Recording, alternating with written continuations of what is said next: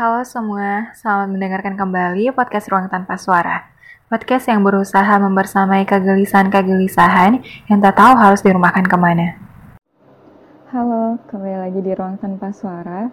Akhirnya setelah sekian lama, saya kembali lagi untuk mengisi episode sudut ruang. Apa kabar semuanya? Semoga kalian selalu dalam keadaan baik-baik saja. Begitu juga dengan orang-orang yang kalian sayang. Semoga kita selalu diberi kesehatan dan kemudahan menjalani hidup. Setelah sekian lama tidak upload, saya ingin memberitahukan kabar baik bahwa Alhamdulillah, Juli kemarin saya sudah menyelesaikan kuliah 1 saya di Teknik Perencanaan Wilayah dan Kota Universitas Hasanuddin. Dan setelah wisuda kemarin, atau tepatnya setelah menyelesaikan kuliah, ternyata butuh waktu lebih untuk saya agar bisa memilih untuk melanjutkan kembali podcast Ruang Tanpa Suara. Dan ternyata membuat podcast masih menjadi hal menyenangkan bagi saya. Ternyata berbagi dengan orang lain melalui cerita menjadi salah satu hal yang membuat saya merasa tetap hidup dan bahagia.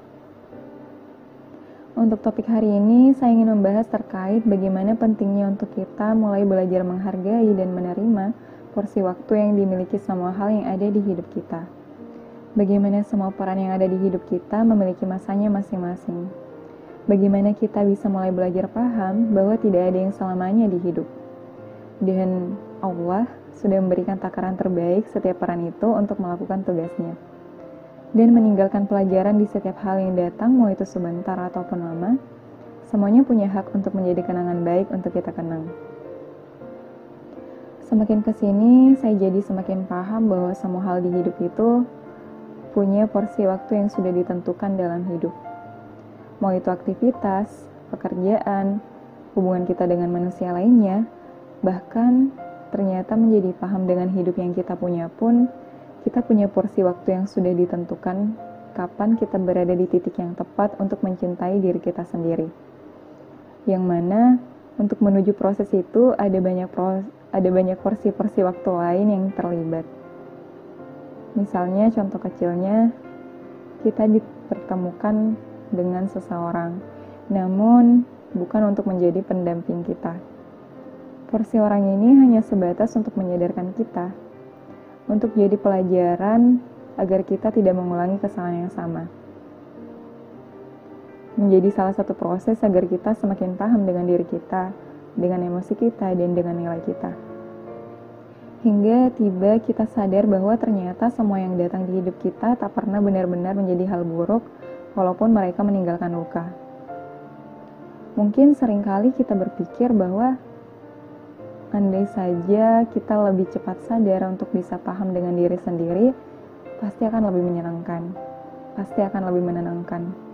Padahal bisa jadi waktu itu bukan menjadi waktu yang tepat bagi kita untuk bisa paham dengan apa yang kita mau.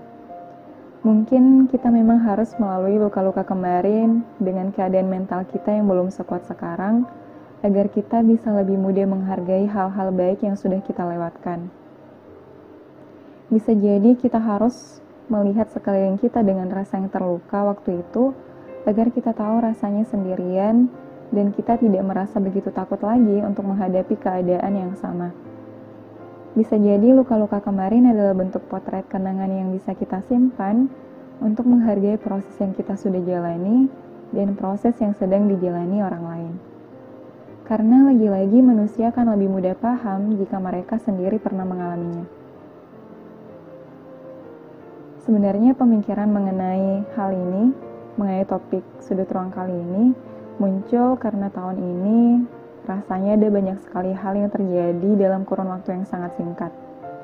Seolah memang semuanya yang hadir di hidup aku sudah ditentukan batas waktunya.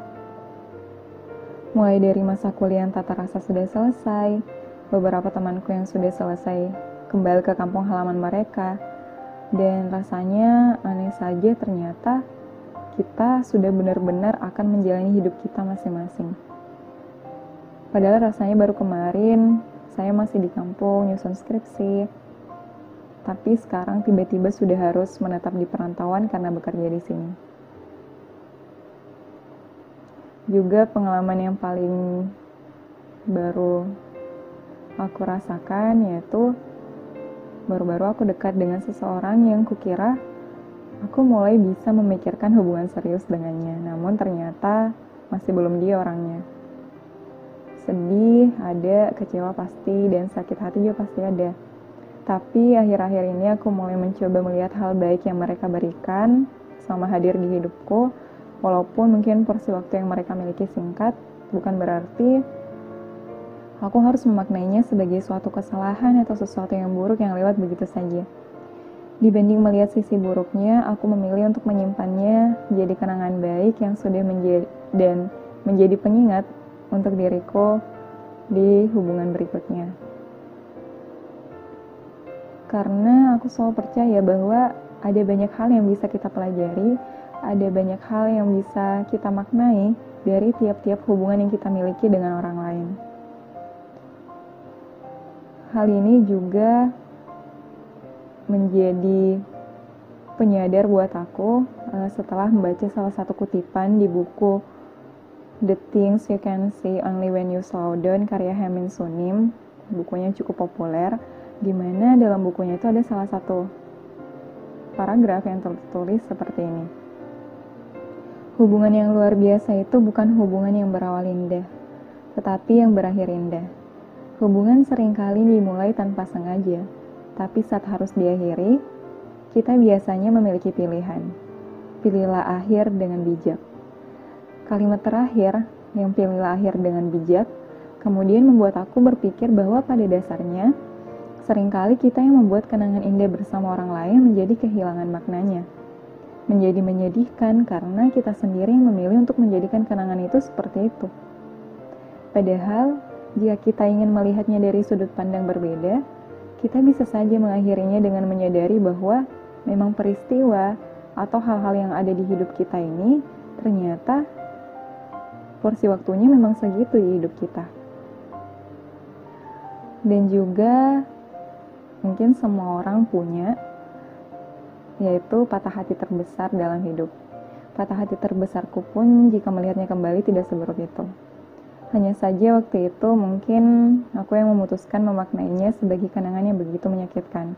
Padahal berkat bertemu dengan orang itu ada banyak hal yang mulai aku sadari. Juga menjadi turning pointku untuk bisa semakin mengenal diriku sendiri. Apalagi mungkin untuk teman-teman yang pernah punya pengalaman di ghosting, ya bisa jadi porsi waktu orang tersebut itu di hidup kalian yang memang segitu, hanya memberikan rasa senang sesaat. Dibandingkan fokus dengan rasa sakit yang ditinggalkan, kita bisa mulai belajar untuk mengingat perasaan baik yang dia berikan kemarin. Waktu-waktu yang mereka luangkan untuk kita, cerita yang mereka bagi, yang sudah, ya biarkan sudah. Kita tidak perlu memutar kenangan baik untuk merayakan kesedihan. Kita tidak perlu mengingat hal-hal yang romantis itu untuk merayakan kesedihan. Tapi kita bisa memutar kenangan baik itu untuk menyadarkan diri kita bahwa ada rasa syukur kita karena kita tidak kesepian pada waktu itu.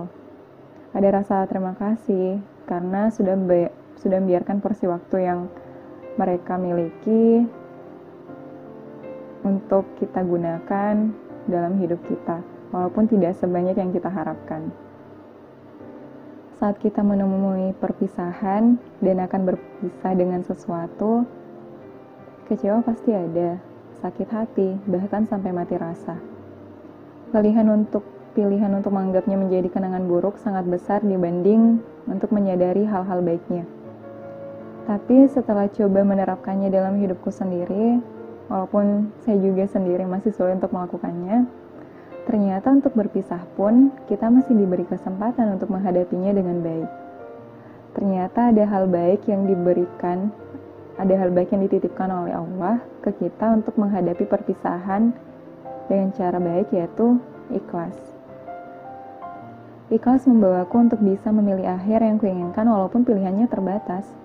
Tapi kita tetap bisa memilih jalan untuk mengingat dengan cara menyenangkan. Jadi, jika kalian lagi menghadapi hal yang sama, jika kalian harus melepas sesuatu yang memang sudah waktunya harus pergi dari hidup kita, lepaskan. Jika hatimu sudah terasa berat untuk menggenggamnya, biarkan mereka pergi ke lokasi berikutnya di mana porsi waktu mereka dibutuhkan. Dan pergilah juga ke tempat lain di mana kamu dibutuhkan, di mana waktumu lebih berharga dan dihargai. Bersedihlah, kecewalah, menangislah, setelah itu tidurlah. Semoga besoknya kalian akan lebih tenang dan lebih sadar bahwa semuanya tidak seburuk yang kalian duga. Walaupun kita tidak bisa memilih kapan ini harus berakhir, karena untuk mengakhiri sesuatu seringnya kita tak pernah punya waktu di mana kita sepenuhnya siap menghadapi perpisahan itu, tapi kita selalu punya pilihan walaupun itu terbatas. Kita bisa memilih untuk menganggap semuanya menjadi menyakitkan dan menyesali semuanya, atau kita bisa memilih untuk menerima bahwa ini sudah saatnya mereka pergi.